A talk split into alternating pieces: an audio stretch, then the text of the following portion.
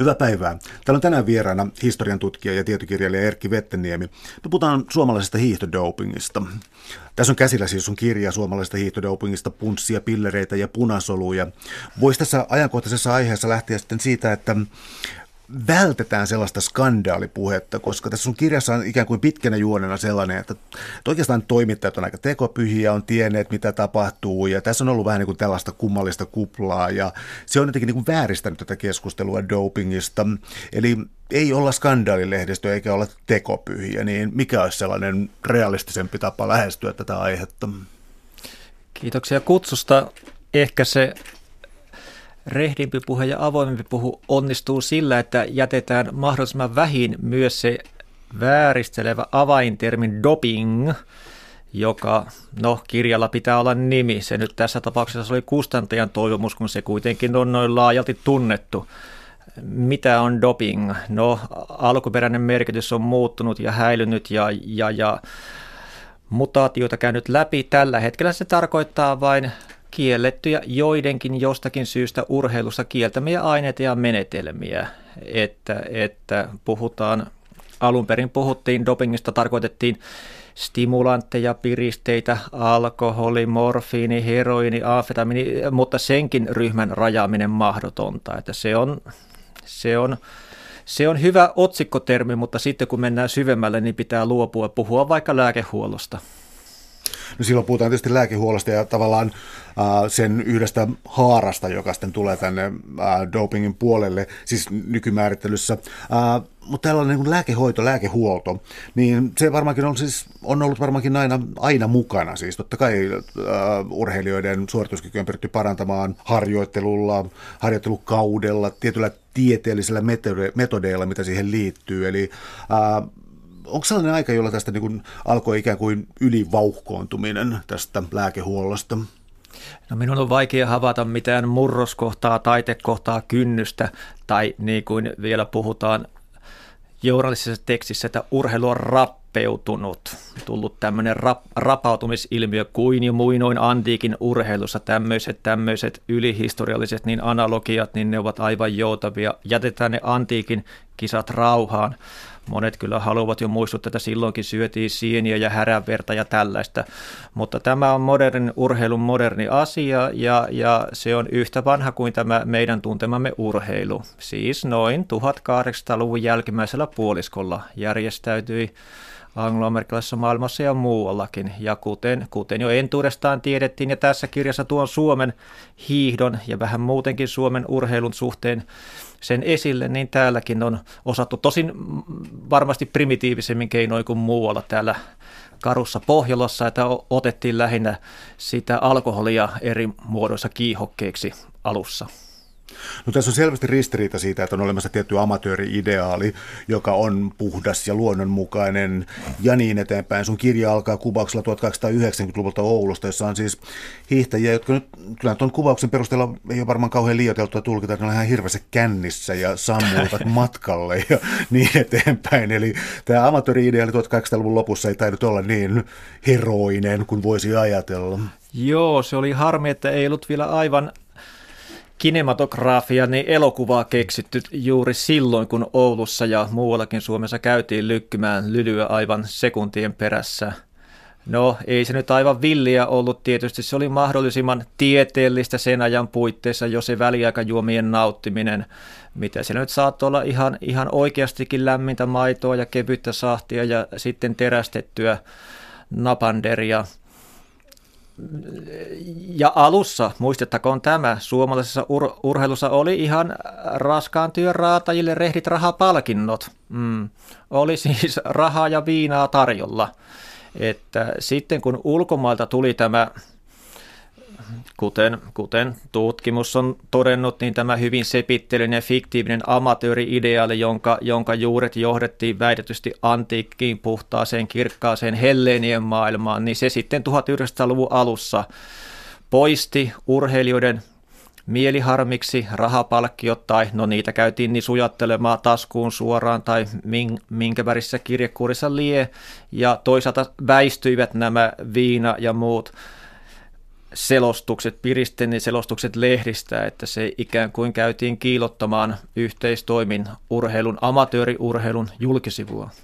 No yksi tällainen raja, että tuntuu olevan siis se, että tuossa itsenäisyyden alkuvuosina ja oikeastaan niin koko 1900-luvun alussa, niin ää, oli tämä alkoholikieltolaki sitten, ää, sitten vähän myöhemmin, ja tämähän täytyy tietysti pimittää tämä viinahoito, jokin kieltolain takia, tota, mä luulen, että tämä on vähän kärjistetty kysymys, mutta oliko tämä sellainen kaksinaismoralismin henki tai hetki ja henki, joka sitten on edelleen jotenkin näkyvissä? No ehkä heijastumia vieläkin, mutta ihan konkreettisesti niissä, niissä ensimmäisten vuosikymmenten hiihtoselostuksissa saatoin kyllä päätellä ju, juuri näin ja uskon siihen, että 1800-luvun lopulla oli, oli niin useissakin lehdissä tämmöisiä niin avoimia, hieman humoristisia terästettyjä väliaikajuoman huoltojuomakuvauksia. Sitten vuosisadan alussa, 1900-luvun alussa raittiusliike alkaa nousta ja, ja, ja, ja hallita julkisuutta, niin kyllä ne väistyvät siitä ne, ku, ne kuvaukset, että sitten vasta joskus sotien jälkeen äh, palaa jossain määrin näitä, näitä sammumis- ja huojumis niin kuvauksia, kun aletaan ja tulla sille kaikki perinteiset arvot 1060-luvulle. Palataan siihen vähän myöhemmin. Tota, täällä on tänään siis vieraana historian tutkija ja tietokirjailija Erkki Vetteniemi. Me puhutaan suomalaisesta hiihtodopingista ja sen historiasta. Näistä alkutaipaleista voisi vielä käydä sellaista läpi, että siellä tulee jo, tarkoitan sitä, että minkä tasoista lääkehoito oli tai lääketiede tai itse asiassa ravitsemustiede, koska siis täällähän oli siis tieteellisiä kohtia siitä, että milloin tarjotaan pitkillä hiihtomatkoilla kauravelliä, punssia, konekki ja sokeri tuntui esimerkiksi olevan tällainen niin kuin aivan ihme lääke. Eli tota, kuinka pitkällä oltiin urheilujuomissa ja kuinka, no, kuinka ajantasaista tämä tieto tai tiede silloin oli? No ne tulivat laajemmat tutkimustiedot suuresta maailmasta, Amerikasta, Saksasta 1900-luvun alussa, mutta kyllähän se oli hauska huomata, että ihan, ihan, ihan siis sokerin sokerin, suklaatin piristävä vaikutus tiedettiin, että ei se nyt ollut ihan pelkkä ter- peidetermi se sokerivesi sille alkoholille, että saattoi olla seassa jo jotakin, mutta alkuvuosikymmenten ongelma oli päi, päi, päinvastoin kuin nyt puhutaan, puhutaan. Myöhemmin niin opettiin puhumaan, että kuinka saada suorituskykyä kasvamaan, nousemaan alkuvuosikymmenenä, kun lääketieteilijät monet, ei pelkästään Suomessa, kan, kantoivat huolta urheilun aiheuttamista rasitusvammoista, rasituksesta ja terveyshaitoista, niin oli pikemminkin lääketieteellinen huoli täällä ja muualla, että kuinka eliminoida urheilun haittoja. Että sitten tapahtui tämä puheissa ja käytännössäkin tämä muljahdus siihen suuntaan, että kuinka kiihottaa urheilijan vauhtia, kun, kun huomattiin, että ei se nyt sellainen, sellainen 50 kilometrinkään hikailu, niin ei se miestä murra. No, naisen ehkä murtaa, tai niin luulivat. Naisten asema onkin tässä mielenkiintoinen, se tulee varmaan vähän myöhemmin, mutta tuntuu siltä, että naiset on aikamoinen tai oli aikamoinen alaviite suomalaisessa doping-historiassa tuonne varmaankin suunnilleen 70-luvulle saakka, niin ähm, mikä tämä naisten asema oli tässä? Äh, oliko tässä joku, miten nyt sanoisi, tietoinen naisten boostaus joskus 70-luvulle tullessa, vai oliko tämä vaan siis ikään kuin, että naisia ei otettu vakavasti urheilijoina?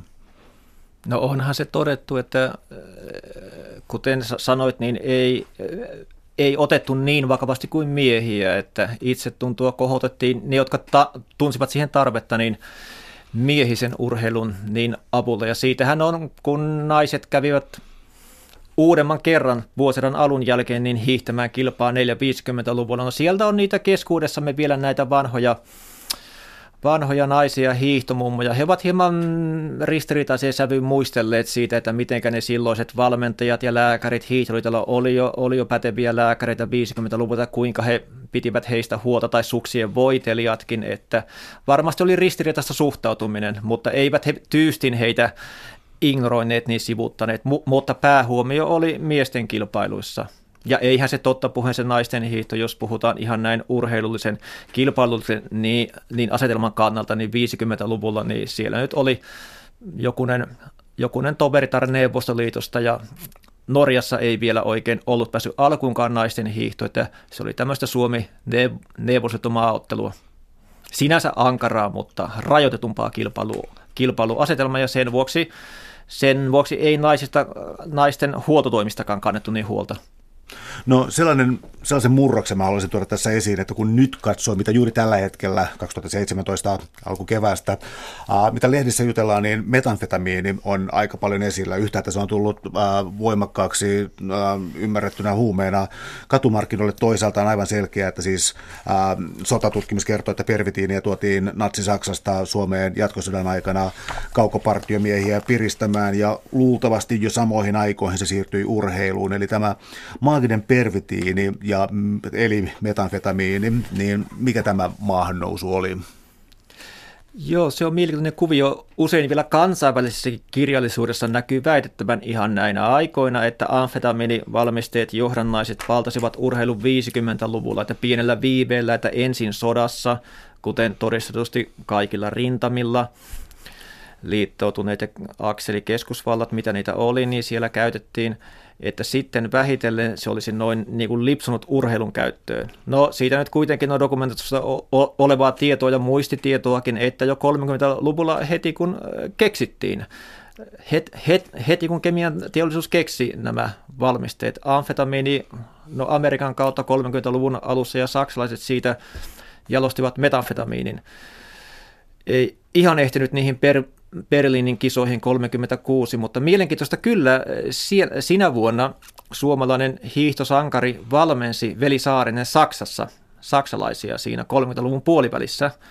Hänet palkattiin sinne mestarihiihtäjä, niin Lahdessa hiihdettiin maailmanmestaruuskilpailuja jälleen kerran vuonna 1938, ja sinä tammikuussa ympäri Berliiniä ja Saksan maata mainostettiin näkyvästi pervitiiniä – ja, ja silloisen kisajoukkueen jäsenen Olavi Alakulpin myöhempi Mannerheim-ristin ritari, Amerikan armeijan upseeri ja niin poispäin, niin sitä jo ennen talvisotaa varmasti Velisaarisen saksalaisten kontaktien avulla saatiin Suomeen. Tämä, tämä siis ei tietenkään missään vihjailevassa, syyttävässä, moraalisessa hengessä. Se on mielenkiintoista vain todeta tämä, tämä lääketieteellisen in, innovaatioiden tihkuminen ja nopea omaksuminen jo silloin, sitäkin ennen ja edelleen, että eivät urheilijat odottele, että testataan sodassa, tuskin odottelevat, että testataan laboratoriossakaan kaikkialla. On käytäviä, on kanavia, josta hankitaan heti käyttöön. No oliko tässä sitten jonkinlaista, kun nyt siis keskitytään nyt sitten hiihtoon ja hiihtodopingiin tai lääkehoitoon tai niin eteenpäin, niin äm, yleisurheilussa ja olympiakomiteassa ja muualla, siis se liikuttiin vähän eri tahtisesti hiihdon kanssa. Minkälainen tämä erotus oli sitten suhteessa, puhutaan nyt hyvin neutraalisti suhteessa suomalaiseen hiihto-lääkehoitoon?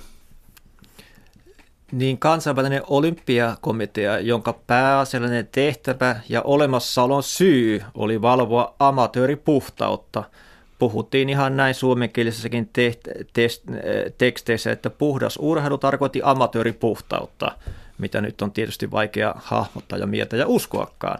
Se oli se, se, oli se heidän näiden herrojen tehtävä. 30-luvulla Nurmen puhtaus kyseen, kyseenalaistettiin Paavo Nurmeen, kun kävi nyt ilmi melko todistetusti, että hän oli ottanut niitä likaisia rahoja – mutta sen vuosikymmenen lopulla ja 30-luvun lopulla nämä, nämä, tämä lääkeralli urheilijoiden oli jo niin näkyvää ja niin laajalti siitä raportoitiin lehdissä juuri vuonna 1936. Ilmeisestikin oli, oli tämä amfetamiini, kokaini ja tämän tapaiset siis nykyisin vahvoiksi huumeiksi luokitellut tukiaineet, niin ne olivat niin esillä ja Suomeenkin kaikuja tuli muiden, muiden maiden urheilijoiden käytöstä, että sen jälkeen kansainvälinen niin olympiakomitea ryhtyi tekemään tällaista kiertokyselyä jäsenmailleen, että tiedetäänkö teillä tällaisista dopingeista, onko käynyt ilmi ja mitä teette. Ja silloin Suomestakin vastattiin silloisen niin, niin olympiayhdistyksen sihteeri, olisiko nyt näin pöydän ääressä – katsonut, katsonut, että onko dopingia tarjolla tai kysäisyt niin kavereilta, niin lähetettiin, lähetettiin Sveitsiin päämajan niin lomake, että ei, ei, ei Suomessa mitään piriste dopingia tiedetä ja jos käy ilmi, niin heti, heti, heti, heti eliminoidaan käyttöä. Se, oli, se oli tällainen, toimenpidettä. Siitä lähtien on olympiakilpailussa virallisesti muodollisesti kielletty piristeet. No, vuosikymmenen ei mitään valvontaa ollut, että, että, että sehän, nyt, sehän nyt tiedetään, mikä vaikutus sillä oli sitten, ei minkäänlaista. Yksi mielenkiintoinen juonne sun kirjassa on se, että se on myös osittain sitaatteja ja ää, kommentteja tästä vuosien varrelta tästä urheilusta ja dopingista, niin sellainen ikään kuin mielenkiintoinen viattomuus, joka tuntuu vain siis nykylukijan tai nykykuulijan korviin, niin mielenkiintoiselta, koska tässä mä nyt esimerkiksi kaivan esiin täältä yhden sitaatin, siis Lauri Pihkala, vähän Lauri Pihkala ja tota, urheilutoimittaja Martti Jukola, ja, että miten venyvä ja hankala käsite tämä koko doping on, että jos joku sellaista käyttää kerran ja jää kiinni, niin se on, se on tuomittua, mutta sitten täällä on sitten että vastaväite tähän, joka kerran käyttää, että entäs sellainen, jolla on tapana käyttää, jonka pieni stryknini tai kokaiiniannosen kilpailu ei millään tavoin poikkea hänen tavallisesta päiväannoksestaan. Joo, tämä tulee siis 30-luvulta. 30-lukua, joo. Silloin kun yritettiin yhtenä argumenttina oli näillä päättäjillä, siis yleisurheilussa, kuten juoksijoilta, heiltä kiellettiin nämä piristeet, piristedoping 10 vuotta en, jo 20-luvulla.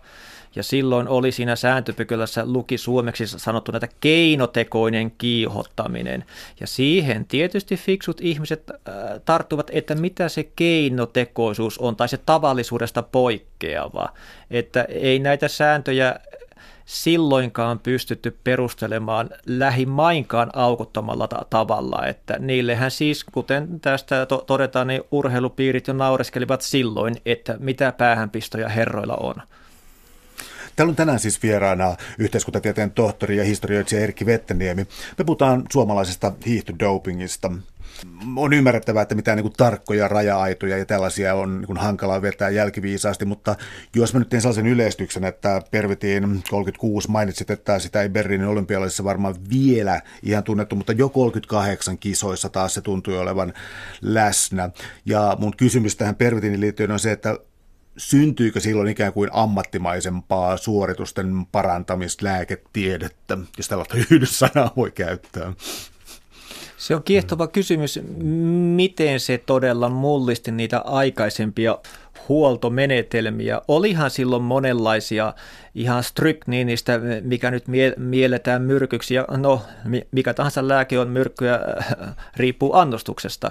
Olihan niitä kemian teollisuuden valmistajat jo sitä ennen, ja, ja viinakin antaa säväytyksen viimeisillä niin kilometrillä. Kävin läpi aikoinaan näitä hiihtoselostuksia juuri siinä mielessä 340-luvulta, että tapahtuuko siellä, en, en, en tarkoita ihan selostusten niin tasolla, vaan loppuaikojen, väliaikojen jopa, että tapahtuuko niin sellaisia ihmekiihdytyksiä lopussa – ja huomioidaanko se sitä, että kun pervitiini annetaan tavallisesti noin 40 kilometrin kohdalla, että huomaako se siitä, mutta en erottanut mitään, mitään merkittävää poikkeamaa, että ei se, ei se mullistanut niitä huoltotoimenpiteiden tehokkuutta siinä mielessä. Että se oli vain varma keino, varmempi kuin viina ja monet aikaisemmat tabletit, niin se oli, se oli kuitenkin varma maaliin tuoja jos ei liikaa nautittu, kahta tablettia.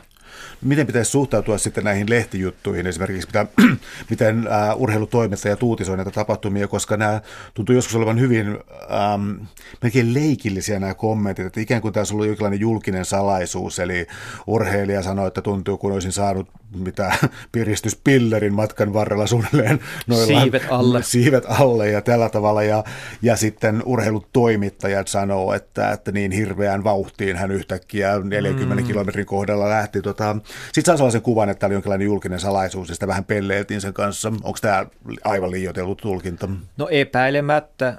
Olen samaa mieltä. Jokunen toimittaja, veteraani on tähän suuntaan puhunutkin ja todennut, ei siis minulle, mutta julkisesti kuitenkin, että ei oikein ollut semmoista oikeaa tapaa puhua niistä, että siinä olisi heti mennyt välit poikki urheilupiireihin, että mitäs nyt meitä käy, se olisi mielletty heti kritisoinniksi, vaikka nimenomaan hiihtourheilussa ei ollut ennen kuin 70-luvulla vasta mitään tällaisia lääkekieltoja. Se oli, se oli niin olympia kilpailussa se kieto. No tottahan sielläkin hiihtijät kilpailivat, mutta se nyt jossain siitä oli vaikea keskustella jo silloin. Olisi mielenkiintoista kyllä, että nämä vanhat silloiset hiihtäjät ja toimittajat niin pystyisivät ja keskustelemaan tällä tällä tasolla, ja sehän, sehän niin edellytti siis sitä, että myös tätä keskustelua kuunneltaisiin rau, rau, rauhallisesti, niin se olisi valaisevaa kuulla, että mitä tiedettiin ja, ja minkä vuoksi ehkä vaiettiin, että miksi ei voitu puhua niin avoimesti, että, koska kyllähän nyt koko ajan on muistettava, että mitä täällä oli käytössä, sokerimehusta, kaakaoon, kahviin, terästyksiin, tabletteihin, niin ne oli kaikki muualla jo ja mieluummin vielä aikaisemmin käytössä muissa hiihtomaissa. No tässä tuli myös siis sellainen nykyaika lähestyessä tuli voimakkaasti sellainen asenne tähän näin, että muut maat on edellä jossakin lääketieteellisessä tutkimuksessa Suomi jäljessä ja siis tämän kaltainen ikään kuin muiden tasolle pääseminen ei ollut mitenkään kyseenalaista, mutta jos tarkastelee vähän nyt tuota urheilun yleistä medikalisaatiota tässä sanotaan vaikka Pervitinin jälkeen, niin alkoi tulla siis sellaisia, äh, kiinnitettiin huomiota happivajaukseen ja alppitautiin ja siis samalla tietysti hemoglobiiniin ja äh, miten niin kuin lääketieteellisiä, urheilulääketieteellisiä innovaatioita tässä vaiheessa alkoi tapahtua? Niin se tämä happivajaus korkean ilmanajan alan aiheuttama, puhuttiin myös alppisairaudesta.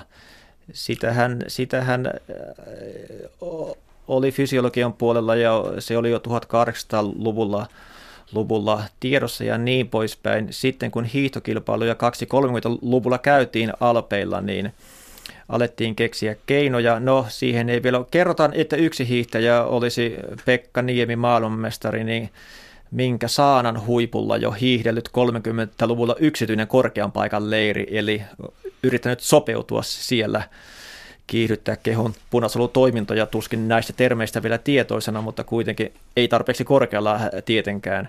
Sitten 450-luvulla suomalaisia suom- suomalaisetkin hiihtäjät pääsivät äh, säännölliseen ympäri vuotiseen suorastaan lääketieteelliseen seurantaan ja tuli tällaista verenkoostumuksen tutkimusta ja silloinhan olivat jo nämä veren siirrot siis toisen maailmansodan ansiosta ja muovipussien ansiosta niin yleistyneet, banalisoituneet, että mutta mm, kaikkien käytettävissä olevien lähteiden ja kuulemanakin perusteella ei Suomessa havahduttu äh, tähän, tähän veriarvo, veriterapiaan, veriarvojen maksimointiin kuin huomattavalla viiveellä 60-luvun lopulla vasta, että äh, siinä suhteessa fysiologinen tutkimus oli muualla pidemmällä ja onnistuttiin näköjään pitämään jonkunlaisena salaisuutena länsinaapureissa, Ruotsi ja Norja. No kun Suomi otti tätä etumatkaa sitten kiinni, niin tämä on tällainen, jossa tota, mitä mä nyt sanoisin, mä lasken tässä nyt itseni hyvinkin suureen yleisöön, koska tämä ei ole mulle niin, niin tuttu maailma, mutta äh, veritankkaus ja tällainen siis, jos ajattelee sitä, että dopingin jonkinlainen minimimääritelmä on siis se, että okei, siis se edesauttaa äh, urheilijan kuntoa, toisaalta se täytyy olla myös vaarallinen. Urheilu on tässä siis niin kuin urheilija on tässä vaaranalainen se on haitallinen aine ja senkin takia se täytyy kieltää. Ja veritankkaus tällaisena invaasiona ja tällaisena asiana, joka ei nyt tunnu kauhean kivalta niin kuin maalikon ää, katseella tä, tällainen tapaus, niin, niin se tuntuu sellaiselta, että nyt saamari, nyt on ylitetty joku raja. Mutta mikä tämä veritankkauksen tarina on? Joo, se on, se on varmasti, kun tehdään tällaisia tällaisia kyselyitä on tehdokin, tehtykin, niin se näin intuition tasolla, että heti, että ai menee letkuihin ka- kaveri. Eikö se ole vaarallistakin? Veriryhmät sekaisin ja niin poispäin. No, tämä transfuusio, sehän on kuitenkin sairaalakäytössä joka päiväinen, joka päiväinen niin tapahtuma, ja se on urheilussa ymmärrettävä että tämän, tämän medikalisaation verihuollon jatkumossa – Syötiin raakaa maksaa. No Mika Myllylläkin kertoo muistelmissaan, että nuorena, nuor, nuorena miehenä hiihtoliitto oh, ohjeisti syömään suurin piirtein ra, raakaa maksaa, että sieltä se lähtee. 50-luvulla oli jo hakullisen vuosina niin ha, hakullinen mainio niin esimerkki. Hän muistelmissaan ja muutenkin on kertonut hyvin, hyvin, hy, hyvin tällä tavalla viattomasti ja niin kuin pitääkin, että hänellä oli veriarvojen kanssa ongelmia ja, ja niitä eh, piikitettiin kuntoon ja, ja rautatabletteja oli ja niin poispäin. Kaikkia mahdollista yritettiin, kaikkia mahdollista, mitä Suomessa lääkärit silloin keksivät. Verensiirtoja tehtiin äh, sairaaloissa synnytyksen yhteydessä, verenhukkaa ja niin poispäin, mutta sellaista miten se nyt luon, luonnehtisi, taidan puhua mentaalisesta harppauksesta, ei pystytty ottamaan vielä silloin, että kun vaikka tiedettiin, että punasolujen määrä, se on tärkeä se suorituskyvyn maksimoinnin kannalta, ja sitä kiihdytettiin pistoksin ja tabletin ja niin poispäin. Mutta tämä verensiirto, se näköjään se yhdistettiin vielä suomalaisen lääkärikunnan urheilulääkäreiden tapauksessa jonkunlaiseen katastrofiin, hätätilanteeseen, että, että ei, ei tehty niin sellaista yhteenlaskua vielä, että yksi plus yksi, että sehän, on, sehän toimii myös urheilijoille ja mikäpä si, siinä. Mutta sitten 60-luvulla tihkui tietoja naapurimaista ja, ja jatkuvasti kun oli kilpailuja vuoristoissa niin tehtiin niin kokeita ja mit, mittailtiin, niin sitten täälläkin siirryttiin tähän moderniin, täysin turvalliseen muotoon, jossa ei alun perin ollut mitään paheksuttavaa. Suomessahan käytiin, no juoksijat täällä ensin sen keksivät tai heidän lääkärinsä, että sitä kautta hiihtäjillekin, että se on vielä kirjoittamatta se 70-luvun aivan alkuvuosien se keskustelu, että silloin, silloin, silloin oli ainakin Suomen tasolla mahdollisuus näyttäisi olleen se, sellaisen avoimen keskustelun. Niin, tämähän on vain, täm, tämähän on vain anemian en, en, ennakointia, tai toisella tavalla sanottuna, että turvataan kilpailua asetelman vastustajiin nähden, jotka varmasti käyttävät tehokkaimpia tehokkaimpia muotoja. Näin banaalisti sen olisi voinut mieltää se silloin, mutta se, oli jo, se nousi jo kohu otsikoihin verensiirto. Siinähän on kaikki nämä verenmystikat ja vampyyrit ja muut tulevat se sitten mukaan. Niin se nousi jo 70-luvun alussa kohu otsikoihin. Käytiin höpisemään veridopingista ja vaaroista ja riskeistä ja niin poispäin, että urheiluväki vaikeni sen jälkeen ja, ja sitten mihän se kiellettiin lopulta, vaikka ei vieläkään tietenkään saada kuriin. No mitä tähän aikaan alkoi sitten hahmottua, koska yksi tällainen kirjan tota, mun mielestäni sellaisesta mahdollisesta taitekoodista on siis se, että tullaan Uh, ensinnäkin Tsekoslovakiassa yllättävän varhain alettiin tehdä erilaisia testejä virtsasta, joista sitten ei kuitenkaan jäänyt ketään kiinni ja ehkä se ei ollut tarkoitus, ehkä siinä mm. kokeiltiin jotain. Ja sitten oli niin sanottu Itä-Saksan ihme, joka sitten herättää kysymyksen siitä, että kuinka järjestelmällistä tämä on.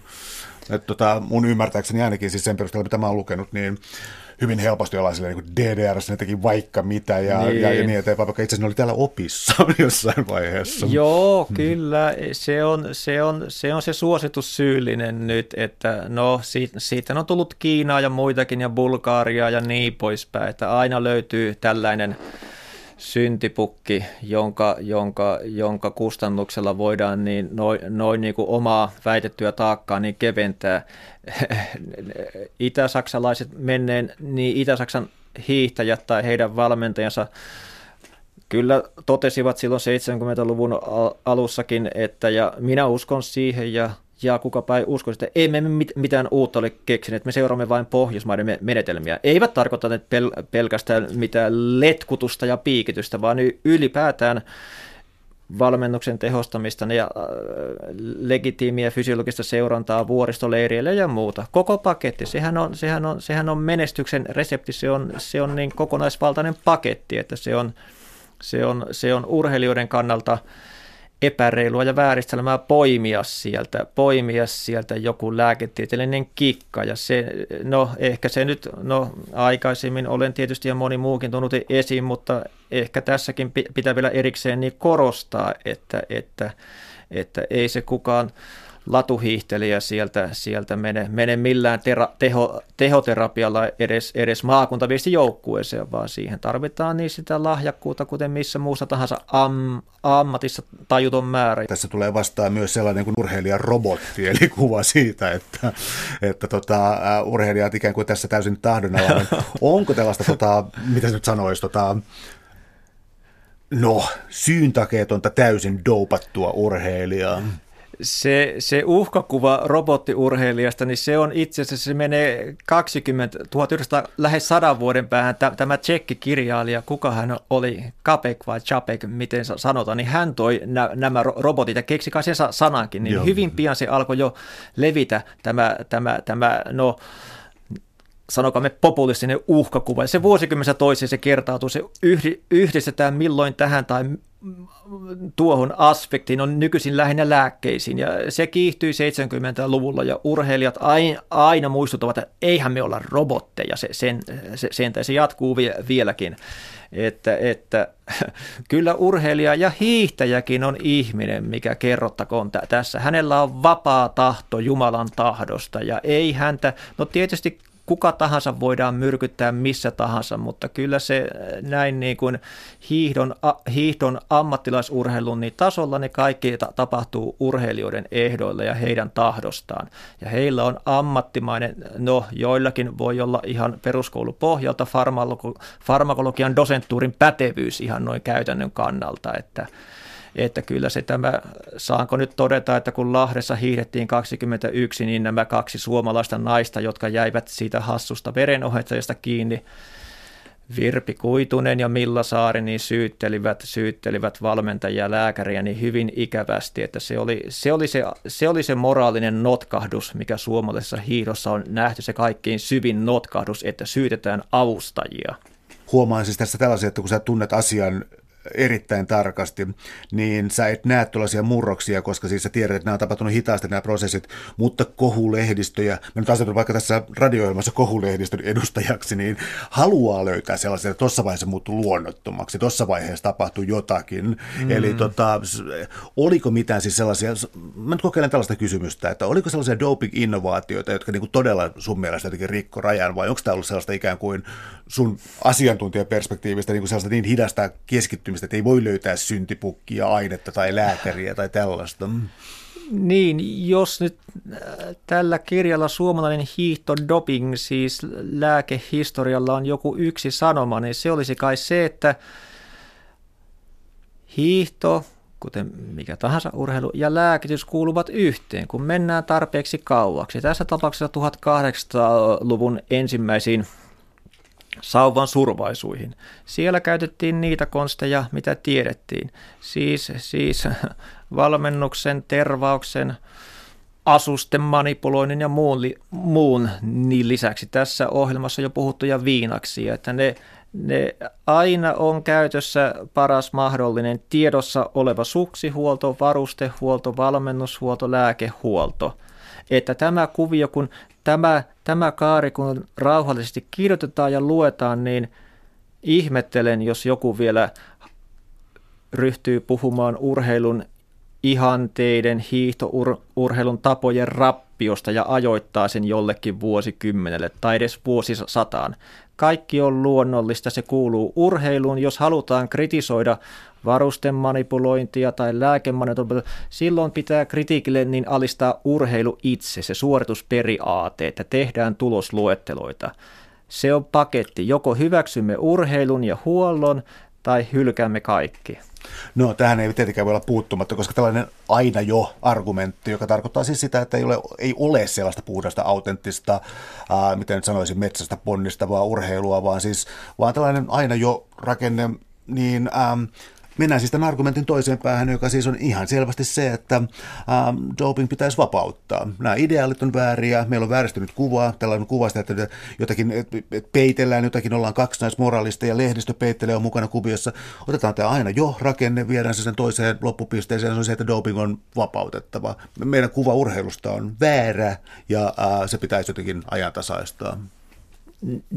No minä vain pyydän saada puhua lääkehuollon vapauttumisesta, että kun se doping, äh, nykykeskustelussa äh, doping viittaa se yleisin konnotaatio, sivuvivahde on se vähän niin kuin, että pitäisikö pedofilia sallia tai rattijuopos, että hyi kamalaa, ei kai nyt dopingia voisi sallia, mutta kun ajatellaan ja tunnustetaan, että kyse on vain tiettyjen erehtyväisten ihmisten mielivaltaisin perustein tietyssä vaiheessa kieltämässä kieltämästä aineesta. Ja niitähän on, niitähän on vapautettu ja jo, jo matkan varrella, että puretaan, puretaan tehoton, turhanpäiväinen, epäilyllinen lääkesäännöstö.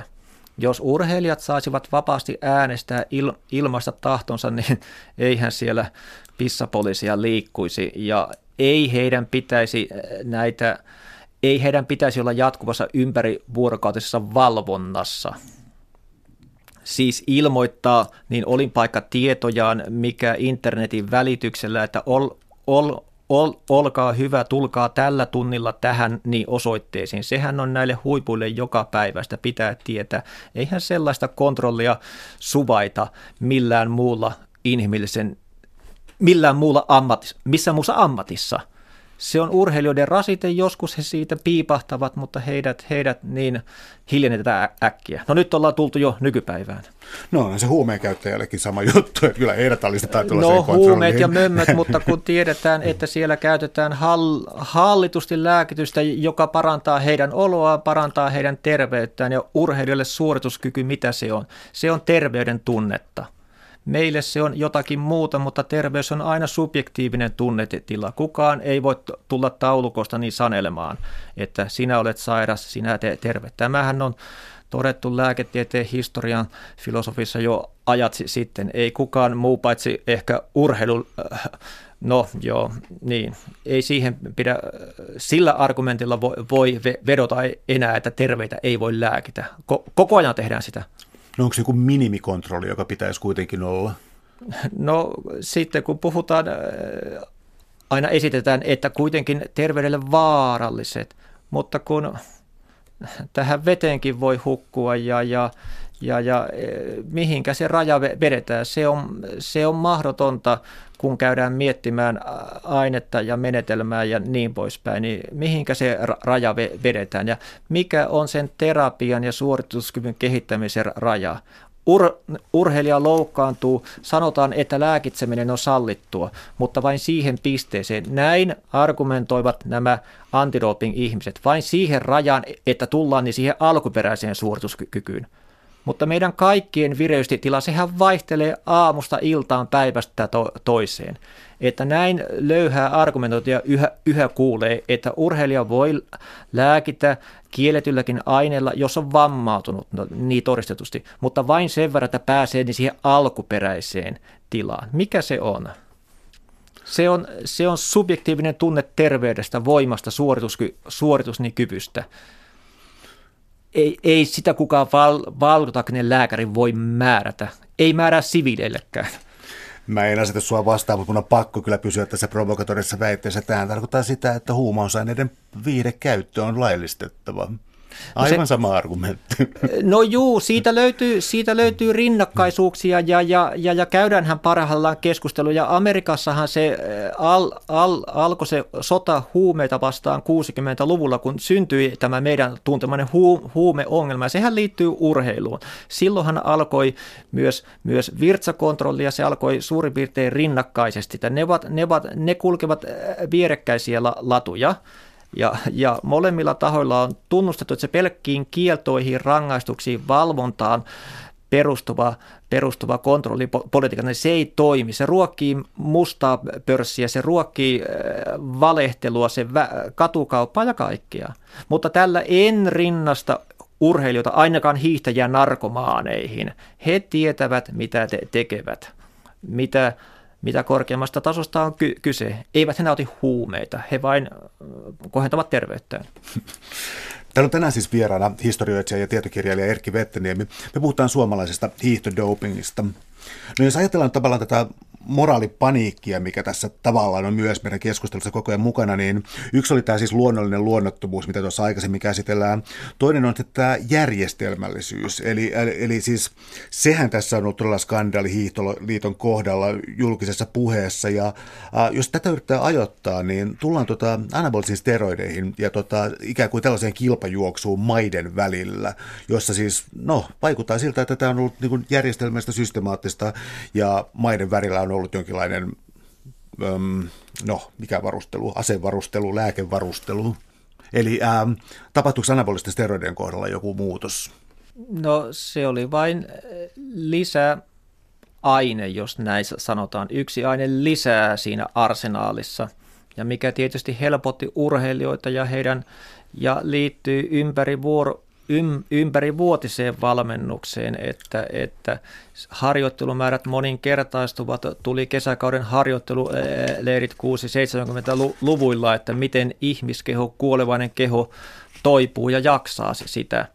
Se oli, se oli, se oli luon, luonnollinen, luonnollinen palautumiskeino ja siinä ja al, alun perin koettu paheksuntaa, no siitäkin, ja ei, ei ollut suinkaan kielletty. Että siitä puhuttiin niin avoimesti, kuten, kuten Suomessa oli, jos käytetään tällaista hieman halveksun, halventavaa termiä koe kanini, niin Eero Mäntyranta 70-luvun alussa äh, palasi laduille ja huomasi, että muutaman poissaolovuoden aikana ovat hormonivalmisteet tulleet tukemaan, tukemaan harjoittelua ja tehostamaan. Hän sai, hän sai aikansa johtavalta urheilulääkäriltä ja kävi testeissä, että valvottiin, että kont- käyttö oli turvallista ja kehui tuloksia ja myö- myöhempinä vuosina, kuten moni muukin urheiluvaikuttaja, niin totesi, että olipa typerä päätös kieltää hormonivalmisteet 75, koska puhutaan monikossa valmisteista. Molekyyliyhdistelmiä, äh,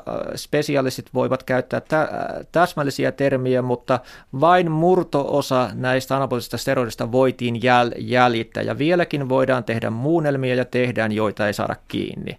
No vielä sellainen lääketieteellinen kysymys tässä, että nämä on niin uskomattomia nämä Suomen äh, hiihtojoukkueen, hiihtoliiton ja hiihtojoukkueen äh, tulosten epävakaus, sanotaan nyt tuolta äh, 70-80-luvun kieppeillä. Eli tota, osaatko arvioida siis siitä, kuinka paljon näillä aineilla, näillä kielletyillä aineilla nyky, nykyajassa, niin kuinka paljon niillä voidaan oikeasti vaikuttaa suoritustulokseen? Koska mun mielestä on aivan hämmästyttävää, että jossakin MM-kilpailuissa Suomi on surkea ja vuoden kuluttua, kun niin sanotusti kuntoajoitus on kohdallaan, niin tulokset on aivan erilaisia. Eli onko tämä ero näin radikaali? Joo, se on kiehtova kysymys tämä kotikisojen, kotikentän ja kotilatujen taika. No kai pitää ensin muistuttaa, että no mitään ei voida eksaktisti niin osoittaa sekunnein, prosentein, mitään ei voida myös näyttää toten, että kuinka paljon perinteinen tai yhä hienostuneemmaksi käyvä suksihuolto, jäykkyydet, voitelut, kuvioinut, sehän on, sehän on suorastaan niin avaruusfysiikkaa ny, nykyisin, kuin kuinka paljon se vaikuttaa. Ja siellähän on, on niin epäreiluutta äärimmäisen paljon, että vain suurilla joukkoilla on varaa, varaa täydelliseen suksihuoltoon, että, että, että ei pienellä mailla ole mitään ma- mahdollisuuksia lähtökohtaisesti siinäkään. Mutta kotikisoissa käytetään aina kaikki, kaikki keinot, keinot, että tässähän nyt mikä on unohdettua historiaa tahtoo jo olla, että kun Suomessa käyt, käytiin tämän äh, pissakontrollin aikana kahdet ensimmäiset maailmanmestaruushiidot Lahdessa 78 ja 89, niin tietenkin tämä pissakontrolli ja verikontrolli, se oli suomalaisten hallussa. Että kyllähän se täällä oli, no siis suomalaisten manipuloimaa, että 78 kerättiin, mutta ei testailtu ja 89 kaiketi sama juttu, että se oli, se oli, se oli suomalaisilla siinä kilpailuetu, että tiedettiin jo ennalta, että mitään ikäviä yllätyksiä ei tapahdu, mutta taas pitää muistaa, että johtavissa hiihtomaissa, kun he saivat kilpailuja järjestettäväksi, niin sama juttu. Mm. Ladut, ladut höylättiin mieleisiksi ja latuprofiilit ja, ja, ja, ja virtsat kerättiin ja heitettiin lannoitteeksi sitten. Täällä on tänään siis vieraana historioitsija ja tietokirjailija Erkki Vettäniemi. Me puhutaan suomalaisesta hiihtodopingista. Tullaan sun kirjan kolmanteen teemaan, koska mä ajattelin, että tässä on ikään kuin yhtäältä käydään aineita läpi ja tällaista, ja toisaalta kronologisesti sitten erilaisia kilpailuja ja milloin kielletään ja milloin tällaisia innovaatioita löydetään.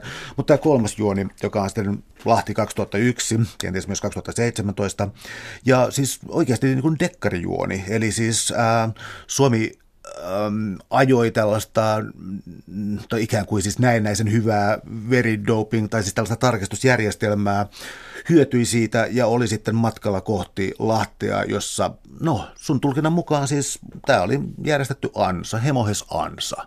Eli tässä on nyt tämä dekkarijuoni. Kertoisitte sen tämän matkan Lahteen 2001.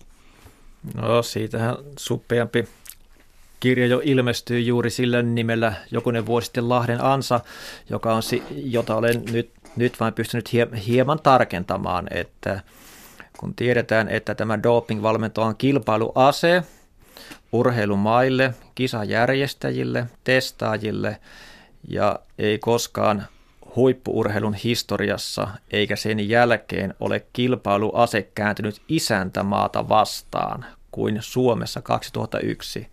Aikoinaan kävin sitten kirjoittamaan ja selvittämään ja vähän kyselemään ja päättelemään ja, ja sain, sain, sain yllättäviäkin yhteyksiä ja, ja eihän se ole mi, mikään salaisuus, että juuri ennen Lahden kisoja hovioikeutta myöten niin Hiihtoliitto oli tuhonnut Suomen tietotoimiston oikeudessa perusteellisesti. No, valheellisin perustein, kuten, kuten oli silloin jo arvattavissa ja kuten nyt tiedämme, tietotoimisto STT oli syyllistänyt tiettyä hiihtäjää ja hiihtoliittoa, niin kokonaisuudessaan kasvuhormonien suosimesta se oli tympeä uutinen sikäli, että yksilöitiin tietty urheilija, vedettiin, vedettiin muiden pilkattavaksi, ei uskallettu käydä aivan huippuihin, vaan nimettiin tällainen A2-sarjan hiihtäjä – ja mitään ei voitu todistaa, niin sehän oli selvää, että siitä joutuu tie, tietotoimisto-ongelmina, niin, niin jo joutuikin.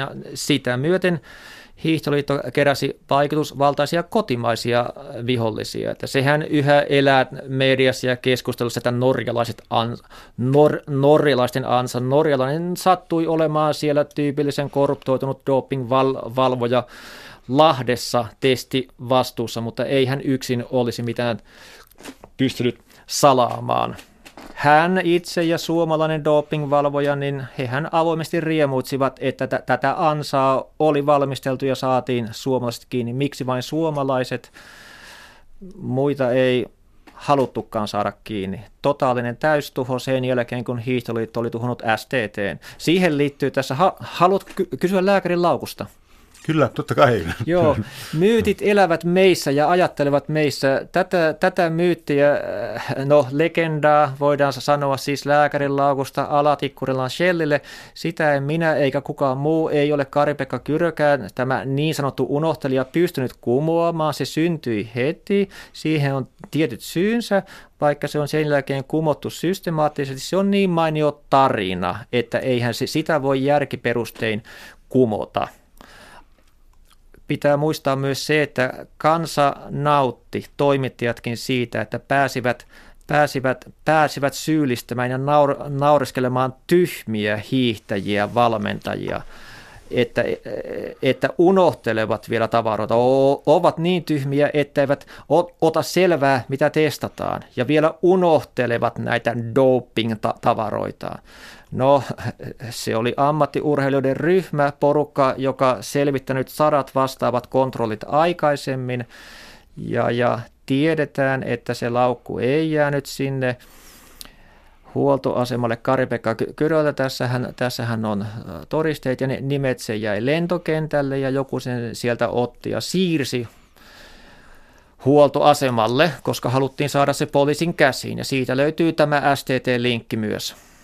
No jos nyt miettii siis tota, niitä, jotka oli hiihto, joilla oli intressi toimia hiihtoliittoa vastaan, niin siis STT, ää, siellä oltiin varmasti vihaisia. Sitten toisaalta tota, hiihtoliitto on siis ilmeisesti hyvin keskustapuolueeseen sidottu poliittisesti. Tämä on mulle taas tällaista tuntematonta aluetta tässä, mutta haluaisin siitä todella kovasti kysyä. Ja, ja sitten syntyy siis myös antidoping ja VADA, jolla on sitten omat intressinsä tässä pelissä, sitten ryhtyy ikään kuin tällaiseen varusteluun. Eli äm, äm, mitkä oli sellaisia instansseja tai tahoja, jotka, joiden, joille olisi ollut mieluisaa se, että hiihtoliitto tässä kärsii?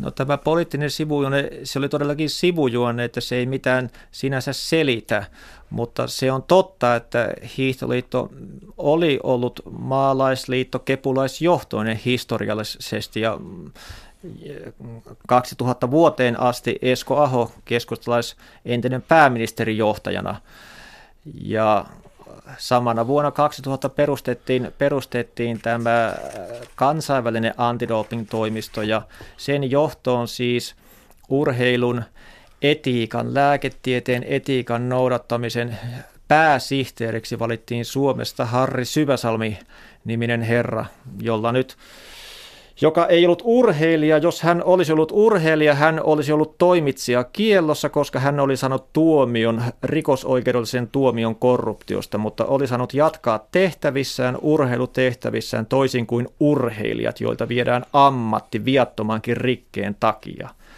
hän oli kokoomuksen mies ja hyvin läheltä tulleen perhepiiristä vihjeen mukaan kantoi kaunaa tästä korruptiotuomiostaan keskustalaiselle ministerille ja että hän antautui käytettäväksi tähän, tähän vaatimalla Lahdessa yllättäen pomppaamalla pystyyn, vaatimalla Suomen koko joukkueelta hiihtohaalarit nilkkoihin. Mitään sellaista ei koskaan koettu sen jälkeen.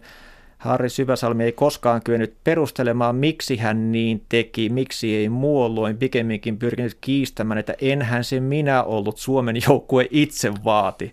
Siis tällaista absurdia huumoria vielä levitellään lehdissäkin, että, et, että, ei, että Suomen joukkue vaati, tulkaa ja tuhotkaa meidät. Uh, nyt ollaan niin sanotusti asian ytimessä, niin mun mielestä niin mielenkiintoista tässä, mä täältä vähän lunttaan täältä kirjasta, mutta täällä kirjan loppupuolella, kun sä teet täällä tota, ajallista jäsennystä ja tullaan sitten vuoteen 2017. Sä sanoit, että 2017 on MM-kisa, anteeksi, MM-hiihdot Lahdessa, ehkä ensimmäiset rehdit testit Lahden kisahistoriassa. Sä et suinkaan sano, että ensimmäiset rehdit kisat Lahden kisahistoriassa, vaan rehdit testit, eli testeissä on jotain mätää. Mikä tämä juttu on? Siis mä tarkoitan, että siellä on tämä, teet selväksi, että antidoping ja vaaran toiminta ei välttämättä ole kauhean pyyteetöntä tai rationaalista. Joo, suurhiihtäjä Eero Mäntyranta sanoi uransa jälkeen, kun 80-luvulla tuli tällaisia piristekohuja ja muita, niin sanoi, että koko, koko valvontasysteemi on mätä. Tämä mätä-termi toistuu urheilijoiden puheessa 2001, kun Lahden jälkeen yritettiin selventää, että mitä on tehty ja miksi, niin hiihtäjät itse suomalaiset totesivat, että se hi- kansainvälisen hiihtoiton FISSin kontrollijärjestelmä on mätä, korruptoitu, että se pitää poistaa, saada puolueettomia tarkkailijoita, koska siellä vedetään ja sumpitaan ja sählätään, siis kisa-isännät ja niin poispäin. No ei se nyt ole vadan aikana juuri muuttunut. Mehän nyt tiedetään, tiedetään että se ei kaikki tarkkailumenetelmät ovat kierrettävissä ja korruptoituvissa. Ja se ei ole, se ei ole urheilijoiden vika, se on sen vika, koska vain poliisivaltiossa voidaan toteuttaa Pohjois-Koreassa ehkä, että pannaan urheilijat keskitysleirille ja lääkeluukusta annetaan niin vitamiinit, että Tämä, tämä, tämä lääkevalvonta on 50 vuoden aikana kokeiltu ja se on mädäksi havaittu. Se on itseään pyörittävä prosessi, niin suuret intressit siellä laboratorioilla, urheilujohtajilla, medialla pyörittää sirkusta, että se ei ihan äkkiä lopu. Suuret kiitokset keskustelusta Erkki Vetteniemi. Oli ilo. Kiitoksia teille.